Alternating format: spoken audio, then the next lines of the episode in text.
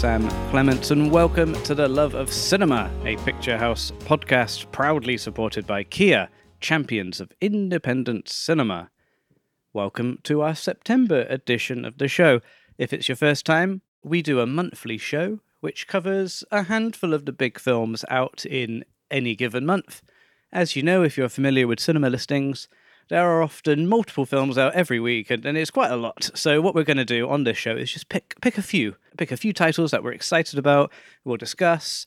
We've got a special guest on this episode, and and we'll have a nice, very September flavored film chat. And on every episode, we are joined by two brand new guest film critics, people whose work we are fans of, whose voices we'd love to get on the show, and uh, and yeah, we keep the, we keep it fresh. We we rotate the slate of our guest uh, critics every every month, uh, just just to have different voices on the show. Really, I thought it was kind of a neat neat thing to do, and it, it lets us talk to so many uh, you know great film reviewers and writers and podcasters and, and all sorts. So on our September edition of the show, I am very pleased to welcome Sophie Monks Kaufman, a very talented writer. You may have read her words in Sight and Sound in Little White Lies magazine. Uh, she's written a fabulous book on Wes Anderson, and uh, and joining Sophie is Al Horner, uh, another person whose words you may have read in prestigious publications such as Empire magazine, uh, but you can also hear his voice as the host on the Script Apart podcast. One of my favorite podcasts. It's uh, it's basically Al talking to screenwriters about their first draft. First up on our September episode, we are going to be talking bodies, bodies, bodies that wasn't a recording error. The film is Bodies times three, and uh, it's the brand new film from A24, directed by Halina Reijn, and star. It's got this all-star cast. It's incredible. It stars Rachel Sennott, who you may have seen in Shiva Baby. It also stars Maria Bakalova, who you may remember from uh, Borat 2. She was in Borat 2, and, and she kind of stole the show uh, in that one. It also features Pete Davidson and Lee Pace and, and a whole a huge cast. It's, it's a really fantastic movie. I'm excited to hear what Al and Sophie make of the film. And right after their review at Sundance London uh, Film Festival, I got to speak to the director, Halina. So stay, stick around, uh, and straight after Al and Sophie's review, uh, we'll hear from Halina about making the movie.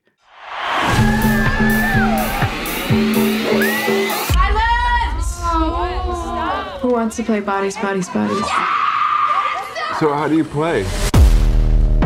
If you draw the piece of paper that has the X on it, You are the murderer. Let's go. Oh, hey, Al. Uh, fabulous to be chatting with you. May I ask you what you think of the motion picture Buddies, Buddies, Buddies?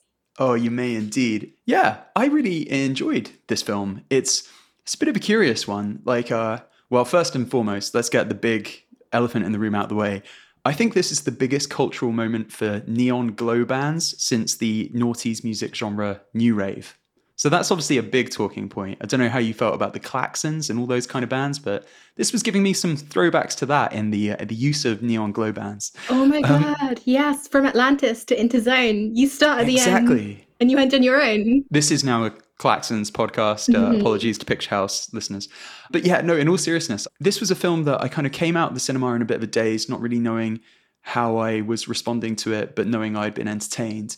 And then, um, yeah, it was it was one of those that kind of really lodged its way in my head for a good couple of days, and uh, I sort of tossed and turned it over in my thoughts quite a lot. And yeah, it's interpretable in a number of different ways. It's, uh, I guess, for for anyone coming new to this, it's it's kind of a black comedy horror who done it. I guess would you, would you agree with that? Is that kind of Nailed it, yeah. it also feels like a bit of a kind of like grenade thrown into the discourse around Gen Z and a lot of their habits and generational values. So um yeah, it's it's a film that it really reminds me of like uh, that song, you know, Super Rich Kids by Frank Ocean. I'm not actually aware, sorry. Okay. I'll sing it from start to finish. I'm not going to sing it. No, I'm just kidding. But You're um, such a tease, yeah. always. I'll save it for the end of the episode. But yeah, basically, like it's uh, that's that's a song that is kind of about like well exactly what it says on the tin super rich kids and the kind of like trappings of of wealth and sort of some of the ennui that can come with that and this is that song kind of written to sort of horror movie form I really enjoyed it, but um, I'm curious. You know, Sophie, we're we're friends. We're we're buddies, buddies, buddies. Some might say. Oh my Um, god. Did you work I- on I- that earlier, did you? How long did it, that take you to come up with? all night all night yeah Um, yeah, no, I. Uh, but but usually, I feel like I've got a pretty good handle on your taste, and I can predict whether or not you're going to like a movie. But I kind of realized in like this morning in the run up to this conversation, I don't know whether this. I, I couldn't predict whether this was going to be something you went for or something you didn't. How did you get on with bodies, bodies, bodies? Okay, well, first of all, I'm really happy that I still retain an air of mystique. Actually, so my entry point to this film was I saw the Dutch director Halina Reijn. I hope that's the correct pronunciation. I saw her previous film, which is very, very different to this. It's called Instinct. And it's like a very grown up psychosexual thriller about a prison therapist who develops sexual feelings for her violent sexual offender inpatient that she's treating. And it's it's you know it's, it's quite serious and it's you know it's very sexy but like not in the way that buddies buddies buddies is sexy. Like buddies buddies buddies kind of feels like she much like you al went to la and let her hair down. It's a much more tongue-in-cheek proposition. And i really enjoyed it in the moment. The horror and the comedy are, are both done really well and Amel did really well and I think the type of horror comedy that a lot of audiences are used to, maybe to the point of exhaustion, is that kind of like scream, scary movie esque satire. But in this situation, the comedy doesn't come from sending up uh, the genre so much as from the way these characters are crafted. And as you said, they're like these eminently mockable Gen Zers who are super rich kids. Uh, but then the horror actually is played quite straight. Like there are some moments where I was feeling a genuine sense of peril, like jump scares, like characters wandering into places where you fear no good will come to them. Um, so I, I, feel like it, it, it, yeah, I feel like it c- carries off both those elements really well. And you know, there are a few lags in it, uh, but I think it has quite a satisfying payoff. But I think I definitely didn't take it with me out the cinema. Um, I did not toss and turn with it as I hear that you did. Uh, but I thought it was like very enjoyable and very well crafted, and certainly some extremely it, it feels like the sort of film that the cast had a great time making and that transfers to the audience. And, you know, a special shout out to Rachel Sennott, who is just a joy to watch fully. Such a joy. And also, you know, the, the blend of horror and comedy in this, she was the breakout star of, of Shiva Baby, one of my like favorite films of last year. And uh, that kind of blended horror and comedy in a really similar way, or, you know, these, these are very different movies, but there was a, a similarity in the way there was, um, yeah, it was, it was kind of crossing the, crossing the divide there. You mentioned Scream. I thought this was going in, I thought this was going to be Scream updated for like the Euphoria generation. And like it's not that. And I think it's all the better for that. It's um yeah, it's curious. Like I didn't know at that point when I was going in that this was originally a spec script by the author behind. Did you ever read uh, Cat Person, the sort of viral short story? Oh yes, oh, uh, Kristen Roupenian, I, I think yeah, yeah, that's that's my pronunciation. I hope it's hope it's on the money. But yeah, she wrote the original sort of spec script. It was then rewritten, so it's obviously kind of gone through many like layers of iteration. But um, yeah, this this was kind of from her genius mind, and uh, I didn't know that going in. And when you sort of sit down and kind of learn that fact after the you know after you come out of the movie, makes sense. Like these are it's a well observed story about well observed characters and, you know, a lot's been made out of the kind of like Gen Z ness of it all, I guess, for, for lack of a better term. You know, there's a lot of different interpretations of the film in which, like, some people have said it's like a condemnation of Gen Z and their sort of perceived narcissism kind of tearing each other apart.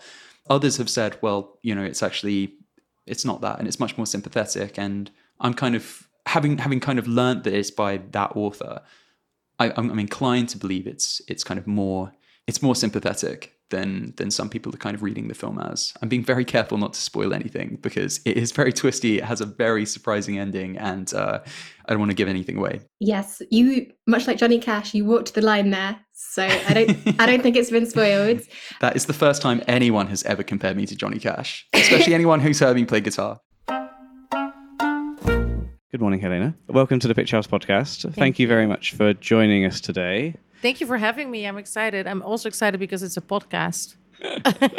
when did you start working on this film? I saw in the um, credits there's a few COVID sort of messages, so I assume it was you know more yeah. of a recent production uh, when you had to take all of those safety measures into account. oh yeah, absolutely. So um, I think I came on board almost two years ago is when they asked me. It really happened here in London where I met Joe Talbot, who's the director of Last Man standing in San Francisco, Mm. and he uh, said you should meet the people of A24. It was at a dinner organized by the London Film Festival, so that was Oh, nice. I have such yeah sweet memories, and and also it was such an important moment. And then I met them, and then they um they gave me the script, and then I of course it's something so different after my first film, which is way more dark and art house and a psychological thriller. But I was so ready to do something lighter, and also com- making a comedy or, or acting, being funny on stage or whatever, it's both really really hard, you know. So I I was I was uh, really ready for that challenge as well. So that's how I came on board, and then we started to um, really develop the script from what it was until what it is right now, and rewrite it with Sarah DeLappe, a theater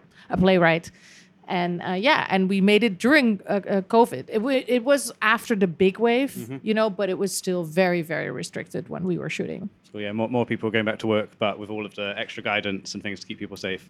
yes yes all the testing and all the and also just being afraid every day of the uh, you know because you had these rules so if one uh, positive comes out of the testing even if it's a false positive you have to stop for so many hours you have to have ventilators everywhere you have to open windows. So for sound it was incredibly hard you know? Um, but yeah it was during that period that we filmed I guess it's, it's what I love about the film is it's quite a it's quite a tight cast. You haven't got many characters in the movie, um, and and I guess that must help actually when you have fewer you know sort of people involved uh, on a project. Absolutely. And that's also something that really attracted me to the project. So I used to be an actress, I'm retired, but I used to do only theater mainly. And in you know, do being on the stage, there's always like just one location really, right? Because it's just the stage. So when I read this script, I was like, this all takes place in one house, you know, and I thought that was very, very interesting and compelling. And this pressure cooker, this psychological pressure cooker, where these characters are all under. Yeah. And of course, uh, shooting something like that during COVID was really great because we could really uh, all be in this prison of this house, you know, and really stay inside. And we just went to the hotel and back, and everybody stayed in the bubble, as they call it. So that was very handy. But also, as a director, artistically, I thought that was a great way of making a film. Just have everybody be together and. You know, and and and it's only 24 hours or even less that you know this story takes place in. So that's something that really, um, yeah, that I find compelling. I love I love films where they sort of take characters out of their normal element. And, and they put them together, and, and something unexpected happens, and you know all of these things happened in bodies, Yeah. bodies, bodies, in maybe a way audiences haven't quite seen uh, before. I, I thought it was a very sort of like modern twist on on that classic setup. Yeah, yeah, absolutely. And I mean, we watched uh, a classic horror film with Winona Ryder called Heathers. Uh, we love that as an inspiration, but also just um, more like Clue, you know, Yeah, like absolutely. like very classical, like whodunits. But of course, I want to put my own sort of crazy sauce over it and my darkness and, and everywhere I come from. And then I think for me, the most important thing was that I really wanted to try, and, and, and very humble, of course, but to say something about our times and that we're all so addicted to our phones and that we're not really paying attention to each other. And we rarely really look at well, what is really going on. You know, we're not really in the moment at all anymore because we're constantly on 600 different screens. That's basically what this film is about, you know? Absolutely, I, I loved those um the, the sort of classic murder mystery elements of it. Like it reminded me of um uh, Mousetrap. Uh, it Yes. reminded me of, of Agatha Christie. It reminded me of Poirot, and and I love that. You know, but they're often sort of period things or they're sort of set in a you know with maybe like older cast members to see a group of Yeah. 20 somethings basically doing a murder mystery you know with their phones and all of the sort of data going on there. I thought it was great. And you also had that great device of course of the phones not working so then they're Yeah. like what do we do no, exactly. Who are we without reception? Who are we without those machines? You know, it's it's it's it has become part of us, and and yeah, that's something that really intrigues me. But I love what you're saying about the classical whodunit and the classical murder mystery. That's exactly what I was going for, and of course there are elements of horror in it. But um, yeah, the murder mystery and the just the fun and the comedy and the and the and the comment on our times and this generation you know this particular generation and mm. and and their narcissism a little bit. And i mean we're all part of that right? Because we Absolutely, all yeah. live in this time so we're all narcissistic. We're all we've all got instagram and facebook and exactly. Exactly. No only my only that one of my good side. Yeah.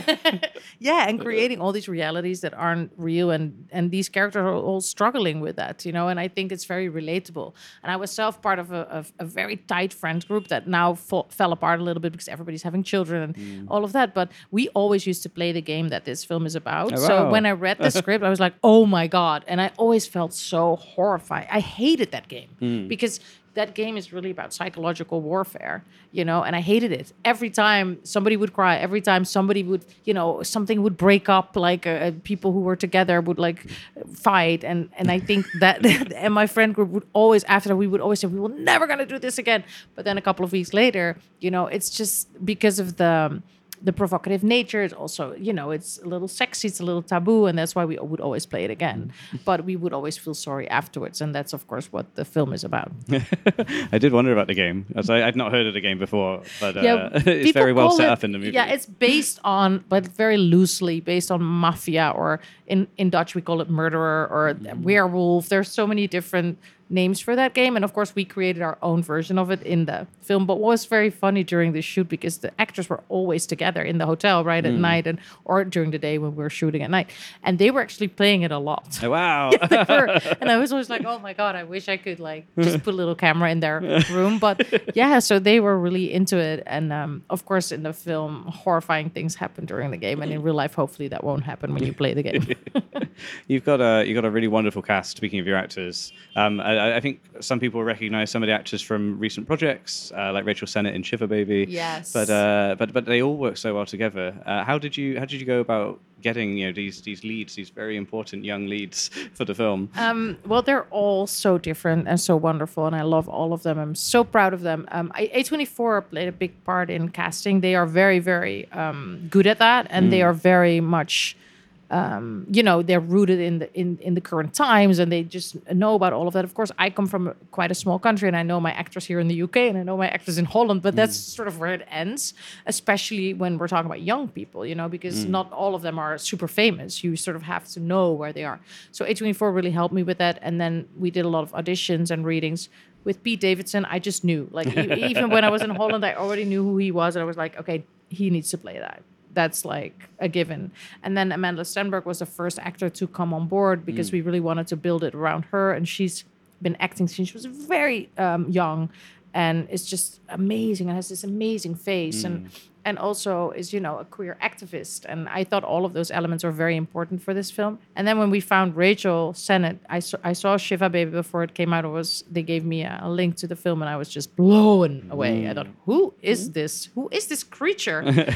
And she is in the film. I, I don't know if you agree but i think she's so funny and so fresh and so amazing. But all of them uh, chase when i saw her audition tape i was mm. also amazed by her and but all, all of them together just are so strong so strong. And i told them come from the theater. I've been with one theater group almost all my life where hmm. you know they were my brothers and sisters and we you had so much trust together that we really dared to go far and we also could you know just we felt each other. We technique was really amazing because we could play the ball you know in a very smooth way and i told them i want to create a little mini theater hmm. ensemble. We don't have that much time but that's what we did. So we rehearsed a lot. We we, we read a lot together, and they really took it very seriously. You know, they really really like when we weren't shooting, they were always running their lines Oh, because I told them we're gonna do really long takes. You know, you have to know your lines as if you're going to go on stage, and and yeah, I think they really enjoyed that, and um, that really paid off. Oh, that's it. Well, that's a, I think that's a good point to end, uh, Halina. But thank you so much uh, for the you. film. Thank this, you for this talking was to us so this morning. fun. I loved it. Thank you for having me. Uh, we are so excited to play the film at Picturehouse. So I can't uh, wait for it to come out here. Can't wait. Let's go somewhere new. See worlds we've never seen before. So that we can feel inspired. Whether you're sitting in a cinema or in one of our cars, inspiration comes when we feel something new. That's why our electrified range is designed to take you on inspiring journeys. Kia, proud supporter of independent cinema. Kia, movement that inspires. Well, thank you, Halina, for joining us, and uh, and for Al and Sophie for their review of Bodies, Bodies, Bodies, Bodies, Bodies, Bodies. Opens on the 9th of September, and uh, and I do recommend checking it out. There are actually previews at Picturehouses on the 6th of September if you're listening to the show in time for those. So have a look at picturehouses.com. Basically, that's what I'm saying, and see when Bodies, Bodies, Bodies is on. And uh, yeah, it it doesn't disappoint. It's a really lovely runtime as well. 94 minutes leaves you wanting more. Uh, good stuff. Up next, speaking of films with concise runtimes, our next film is like 85 minutes long. Um, if you know my work outside of Picturehouse, you will know I am a big fan of a short runtime, and uh, and yeah, I God, I love this next film. It's called Hatching. It's directed by Hanna Bergholm. It's a Finnish horror movie. Don't get many Finnish films on release in the UK, and and I guess I mean there aren't. Of course, there are Finnish filmmakers, but not a country that's known, you know, for its its filmmaking output. So it's great that we have this brand new film, Hatching, uh, from Hanna Bergholm, uh, coming to UK cinemas. The film is released on the 16th of September, and let's hear what Sophie and Al made of the movie.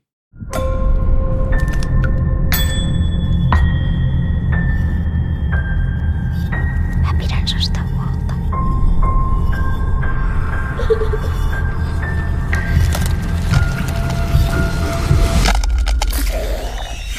In the next film we're discussing, we relocate to Finland uh, into the picture perfect home of a Finnish mummy blogger. Did you enjoy Hatching? I had a great time with Hatching. I had a great time. And I really feel like these are interesting movies to kind of pair together because bodies, bodies, bodies, I feel the, the filmmaker's priority and where the film succeeds is much more in the sort of social satire of it all. I feel like that film, not to kind of dwell too long on that movie, but you know, there are moments where characters are screaming, "You haven't listened to my podcast," and getting very angry at each other and all that sort of thing. And it's it's it's very interesting the things it can say and the sort of societal habits that it can satirize. This film feels like a very different, like the opposite type of horror movie in that like it stems from all of the kind of like messaging and thematic content in there feels kind of instinctive and it stems from like from what I understand of the film's creation,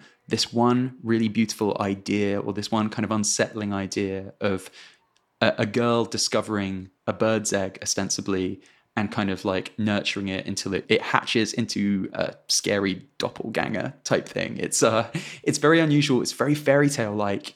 And um, I had an absolute blast with this. Oh, yeah. You're nodding your head. Okay, well, first off, I mean, whomst of us has not found an egg in the woods and brought it home, put it under our pillow, and waited for it to hatch? I think it's a very universal experience. But finally, cinema is putting on the map. Yeah. I adored it. I'm a, I'm a kind of sucker for these kinds of films with a big central metaphor. Anyway, you know, I like especially coming of age and sexual awakening films, uh, like Julia Ducournau's Raw. This is, I think, this is a really, really extremely strong film for the reason that it's not just content to have the central metaphor and then like delve off into like what it could possibly mean and the overarching messaging around it. it it takes so much pains over creating this central creature this doppelganger and you know it's like it's good old fashioned like creating this creature from scratch. This is not some you you would not think this was some green screen creation. It's too disgusting too gloopy too weird I think that was the great revelation of it because as I was watching it unfold, and, and it, it starts off incredibly strongly, I think, because you, you you're plunged into this mummy blogger's pristine home, and then like this bird crashes through the window, and you watch the ensuing destruction. Meanwhile, the central character Tina, who's this quite meek and she, she's quite hard to read within it. But from the beginning, it's this very interesting tonal clash of like perfection just being absolutely lampooned. And, but you're kind of waiting for the reveal with the egg, and you're like, how good is this creature going to be? And then the creature just was as good as a creature really could be. So it just it just has it all going on. Ow. It really does, yeah. And I, I believe, well, I'm not sure the degree to which, like, the percentage of what footage is is puppetry, but I know that a lot of it is practical. Puppets were involved, and you can really feel that. That's the best thing you could say about a film. Puppets were involved. yeah. I'm a big fan of this kind of current online idea that you can take any film and replace all but one of the characters with the Muppets and it would be improved. I'm fully on board with that. But yes, it's it's a film in which uh, puppets play a part and the kind of like horror aspect of it in the, the grand tradition of a lot of great horror is, you know, we're introduced to this like young girl who already has these problems and is coming of age in a sort of very interesting environment, a very interesting way. You know, she she's enduring kind of certain challenges at home with a sort of very overbearing mother. And then you have this kind of horrific element that's that's kind of like that struggle she's already kind of grappling with writ large. And the the result of that, without giving anything away, is this this sort of like ugly beast parachuted into like this this idyllic setting, this sort of very Instagram ready home that well, there's literally the backdrop for this mother's, as you say, like vlog. The vlog has an amazing name. It, uh, can you remember what the name is? It's something like "Lovely Day Forever" or something like that. Yeah, welcome to our perfect family life. Something Yeah. like that. That's neither of us have quite nailed, but we're circling it like that creature. I hope that audiences discover it rather than it uh, requiring some sort of American remake to to find a Western audience because this is so well told. The kid, she is so good in this. She's carrying a lot of the weight here. She's phenomenal. I don't know whether that's her doing the sort of gymnast scenes as well, but extra points if that is the case because you know the athleticism here is is pretty wild. But yeah, all in, Sophie. I, I really enjoyed this, and true to what I was saying earlier, I feel like I normally have a pretty good sense of what you like, and I was like, Sophie's definitely into this one. Oh, okay. I feel so seen by you. Okay, we do have to move on to Mrs. Harris Goes to Paris, but I just need to quickly say one more thing about Hatching because I, I think it really is the full package. It looks so good and it's got these contrasting visual elements, whereas like the pastel florals of the perfect home life and the like, dis- like disgusting oopy like darkness of it. So it's just like a very textured, very delicious visual treat. Every performance is great in it, from the kid to the mummy to the like, you know, the beleaguered males at the periphery. I, I really hope people show up for this film because it, it's like just keeps on giving. It doesn't run out of steam. Thank you, Sophie and Al. I totally agree with your description of it being a creature feature. You don't often see a film like this where you know where the, the monster is is truly a puppet and it's operated by the puppeteers and and uh, and also the actors have something to act against as well. It's not they don't have to pretend. You know, it's not a golf ball on a stick. They they get to see the terrifying monster and and you know and the puppeteers how they're operating it. Uh, so I, I think you do get a really great performance there, and I do recommend Hatching in cinemas on the 16th of September. Now this is quite a segue from Hatching, film about a uh, terrifying creature, to Mrs. Harris Goes to Paris, one of my most anticipated films of the year. I love Lesley Manville, the star of this movie. It looks charming. It looks nice. It's about Mrs. Harris. She goes to Paris. She wants to buy a Christian Dior dress, but the nasty shopkeeper looks down on her because she's working class. And uh, and I don't know too much about it. It's got a lovely trailer. I love the poster. I'm just such a big Lesley Manville fan. Uh, she was wonderful in the TV series Mum a few years ago. And uh, yeah, I haven't seen this film yet, but Sophie has. So let's hear what Sophie makes of Mrs. Harris Goes to Paris. Kiss me once, kiss me twice, then kiss me once again. Isn't it divine? It's been a Five hundred pounds. 500 quid for a dress? When I put it on, nothing else matters. My Eddie would love to see me in a Dior gown. War's been over a long time. Your Eddie's never coming back. Because of uh, geographical challenges, as Sophie mentions, I'm currently in LA. I wasn't able to get to the screening of this, so I haven't seen this film. I do know that it uh, follows in a grand tradition of movies like Kill Bill, Be Kind Rewind, Don Jon, The Cat in the Hat, movies that have rhyming titles. I'm a big fan of rhyming titles in movies. But beyond that, I haven't seen the film. I don't know much about it. So I'm, I'm relying on you, Sophie, to to kind of yeah steer me here. What is this movie? And uh, yeah, what was what was uh, what's the plot for anyone else who, like me, is going in completely cold here? Well, it, this is an incredibly charming film. It's the kind of film that you maybe worry a little bit in anticipation will tip into saccharine, but it, it manages it every time uh, that it does somewhat flirt with that. There's something about it that's so hard won, so earned that you just end up being very, very, very charmed. And I saw someone on Twitter compare Lesley Manville's central performance uh, to like a human version of Paddington, and that scans. So this is based on a novel written in the 1950s that was then contemporaneous because it's about this widowed cleaning lady in London who one day when she's cleaning one of her like rich client's house, she opens the wardrobe and she sees a Christian Dior dress. And this Dior dress comes to represent her dreams. And she decides she's going to save up all her money and she's going to go to Paris and she's going to get a Christian Dior dress. As you can imagine, that's not a straightforward business, especially as she encounters a frosty chic Isabelle Huppert as the front of house lady at Christian Dior, who looks down her nose or her pince nez, uh, Lesley Manville. And the scenes between them are just an absolute joy. Like two actresses uh, who are, I think, peerlessly, brilliantly nuanced in their performances, going at each other. Uh, it's just absolute heaven on earth.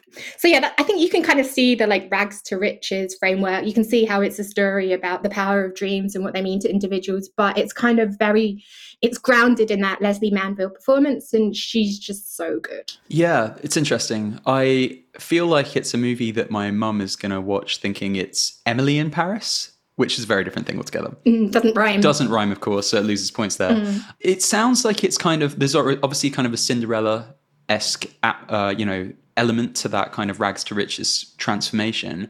What other kind of sort of cinematic traditions is this follow- falling in? Did it remind you of any other movies? It really did. And it reminded me of the type of movie that we don't see so often today. The kind of, you know, William Wyler movies like Roman Holiday with Audrey Hepburn awesome. and Gregory Peck, yeah. these like incredibly well crafted studio films with like very high caliber stars in them, just bringing a bit of star- sparkle and stardust. Like it's not necessarily realistic, it's just a well crafted, enjoyable, and entertaining story that has enough heart that you it leaves you better than it found you. And it's the kind of film that also it can happen when you when you work in film that you watch a lot of films and you're like that you can't really recommend to people because it's they're a bit niche. This is the sort of film that I immediately recommended to my dad and his girlfriend. It's like I think it's a film that has enormous potential appeal to a, like a very large audience, and that's not something I, with my taste for like creature features, often get an opportunity to to say.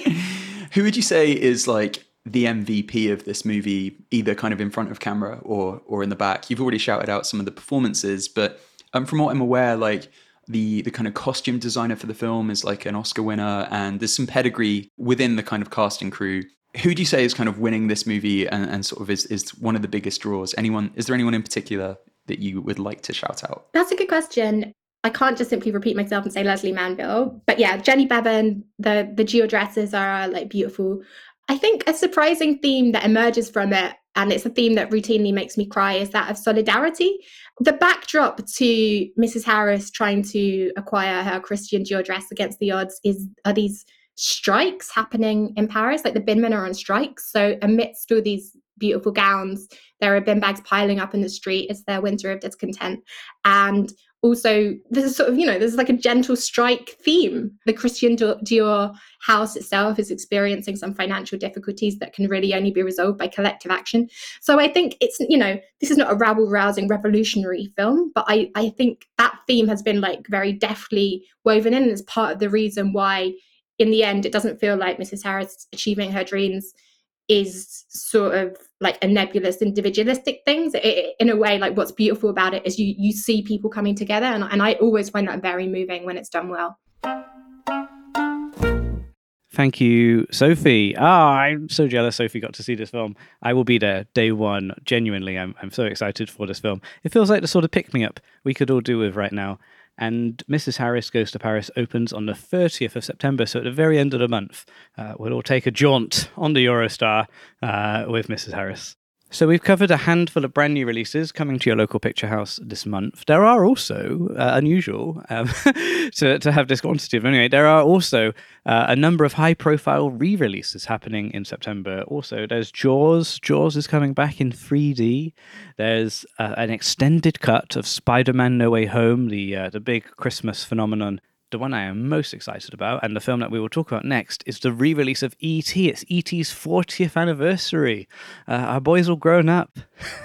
he went home, he grew up. He's 40 years old now, and Sophie and Al rewatched E.T. to celebrate this re release. And do, do, do, if you can, revisit this film on the big screen. It's one of the most magical films of all time, in my opinion that wonderful John Williams score, and it looks so good on the big screen. It sounds so good on the big screen. Uh, that'll be playing, you know, for select shows um, in early September. So check as you're listening to this, check the Picturehouse website, see when it's on, have a lovely time, and let's hear from Al and Sophie what it's like revisiting ET 40 years after its release. I'm keeping him. You can't tell. Not even mom. I don't know about you, Sophie, but E.T.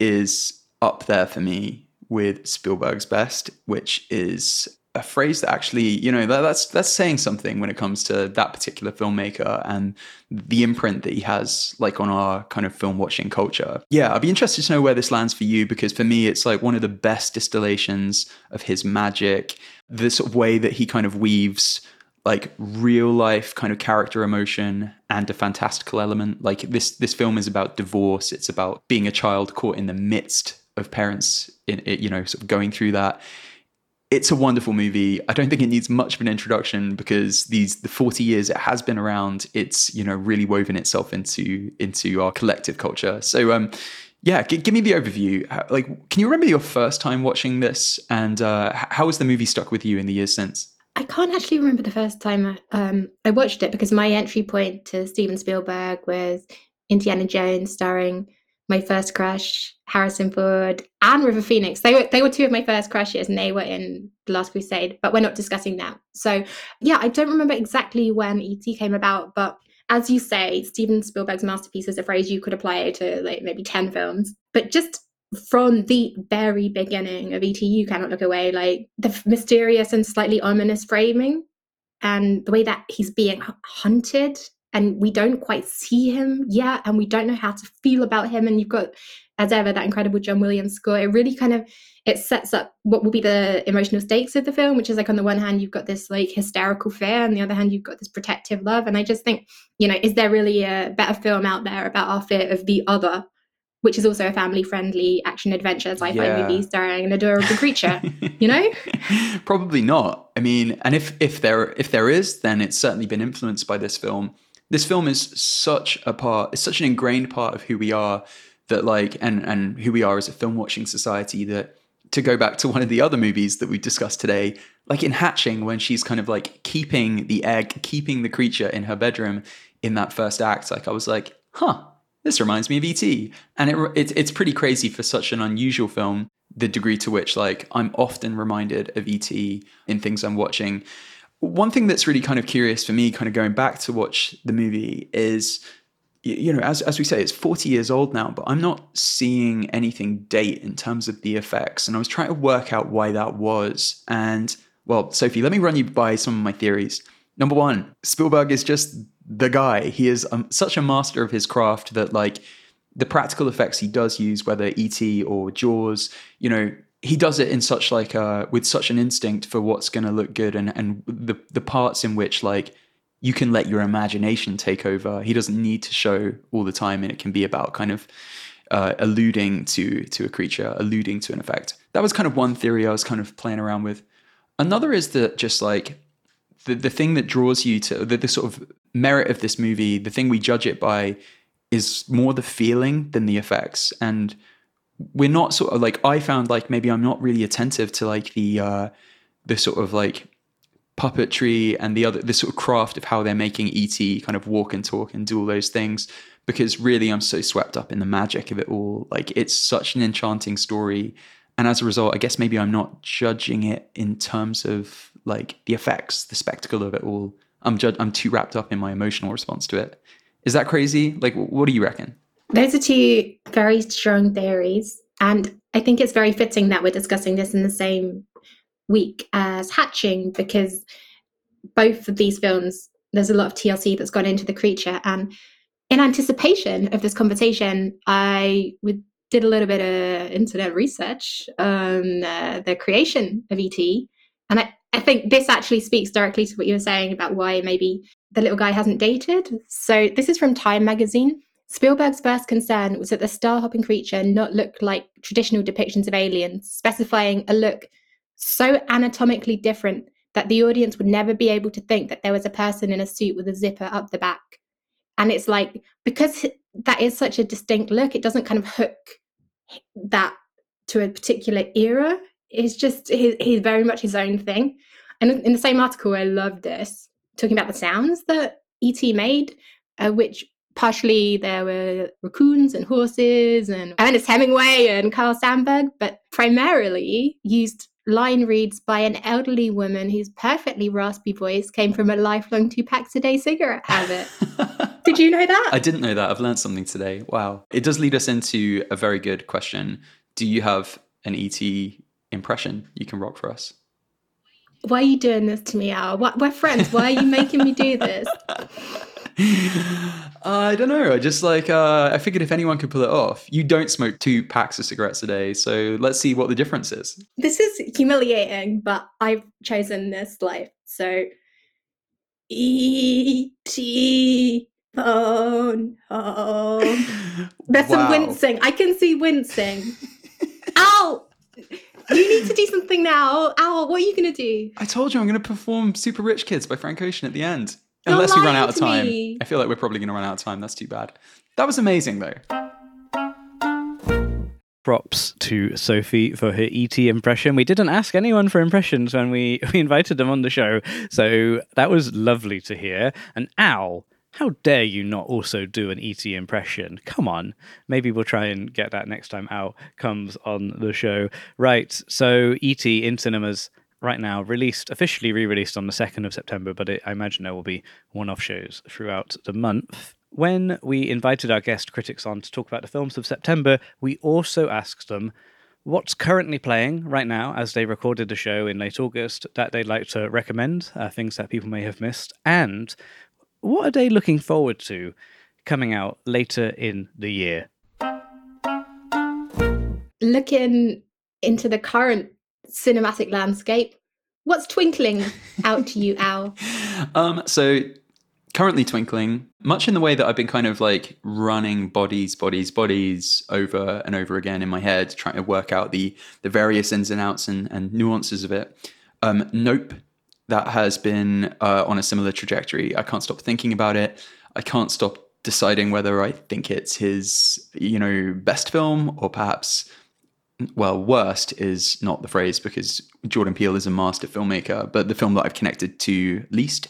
Um, I think it's the polar opposite of Get Out, which is the movie that like launched him as a filmmaker.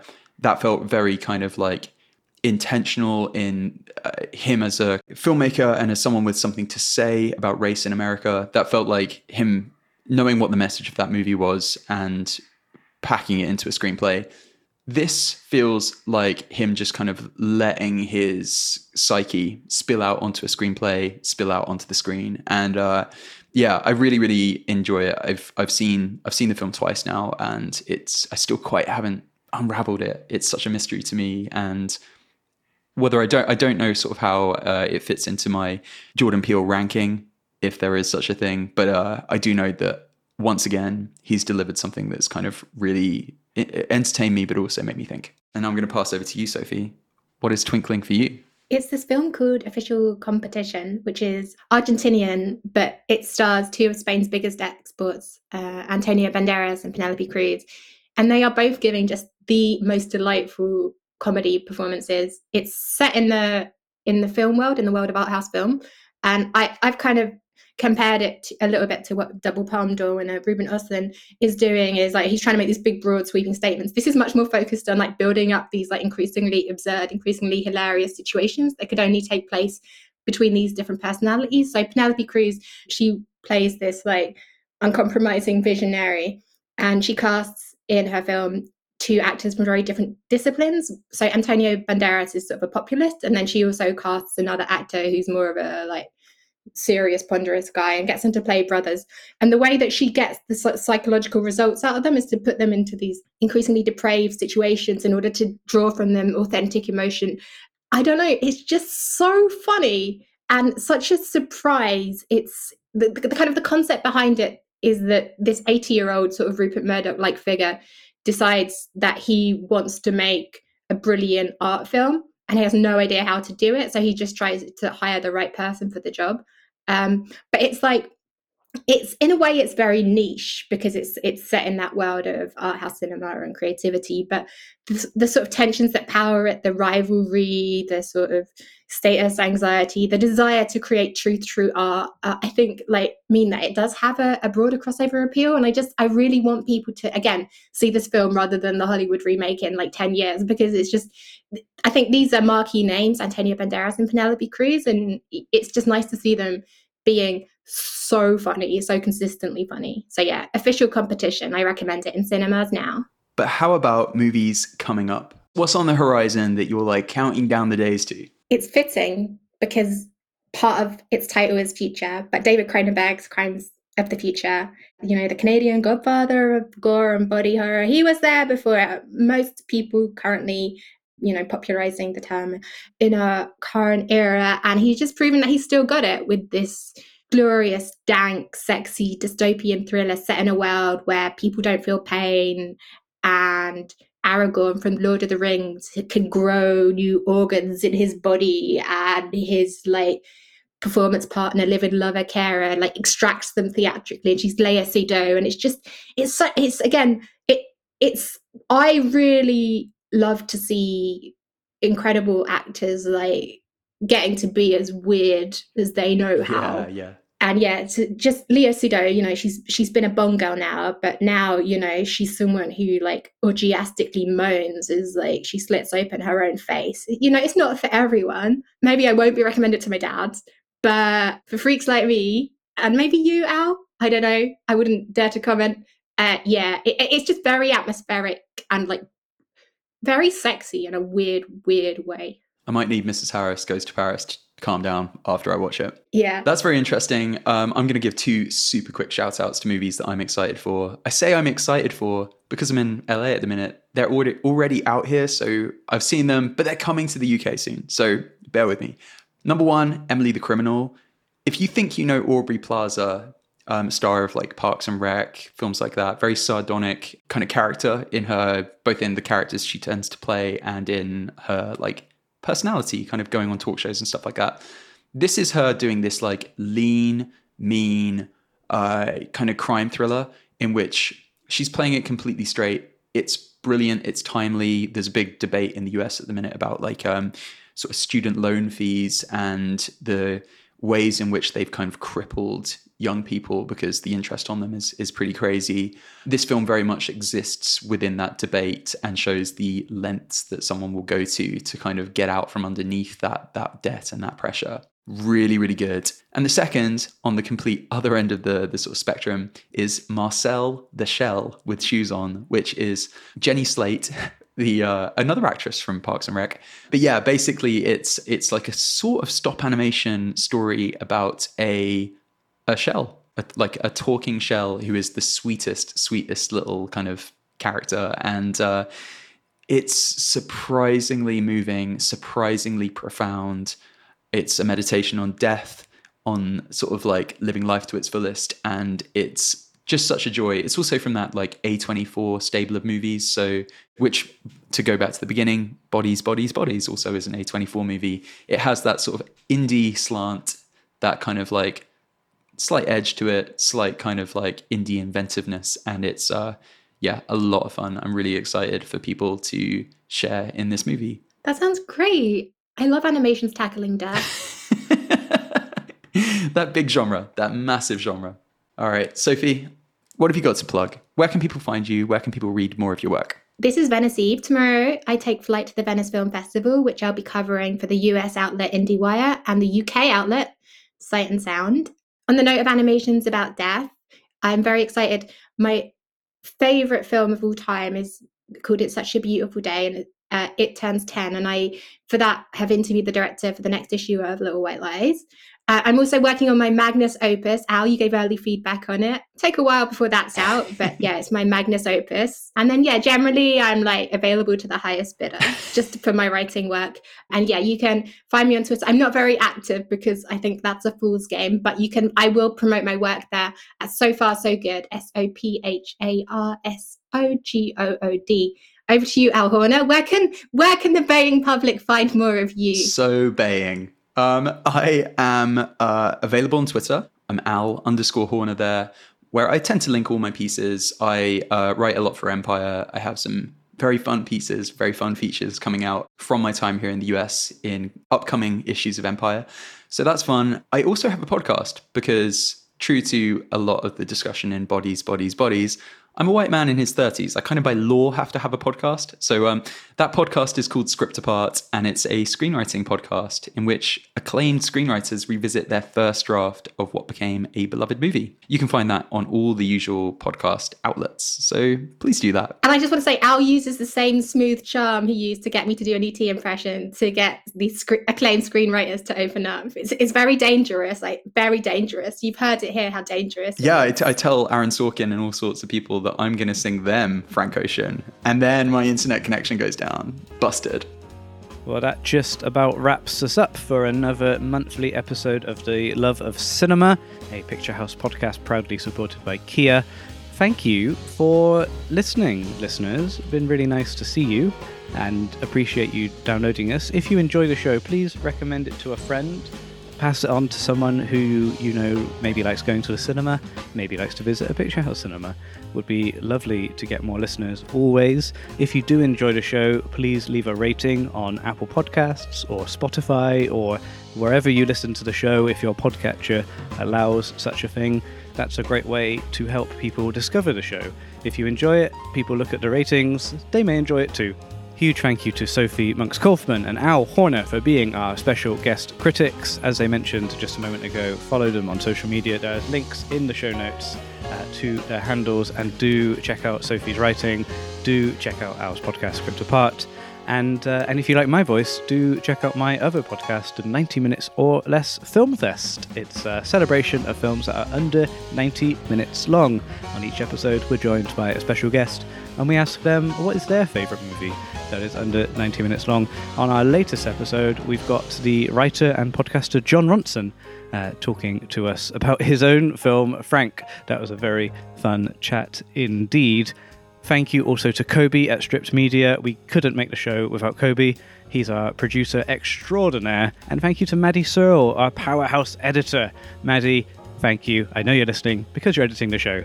Thank you very much for all your hard work on the pod. To find out more about what's on at your local Picturehouse cinema, do check out picturehouses.com. You can follow us at Picturehouses on Twitter and Instagram and Facebook also. And I think that's just about it. Do subscribe to the feed because we'll have a few special episodes coming out in September, including an interview with Lesley Manville about working on Mrs. Harris Goes to Paris. And we'll be back for another monthly episode in October with two new guest film critics. Have a lovely month, guys. Enjoy the movies. Hope you see some good stuff. Tell us what you watch. Love to hear it. And we'll see you next month. Thank you. Goodbye.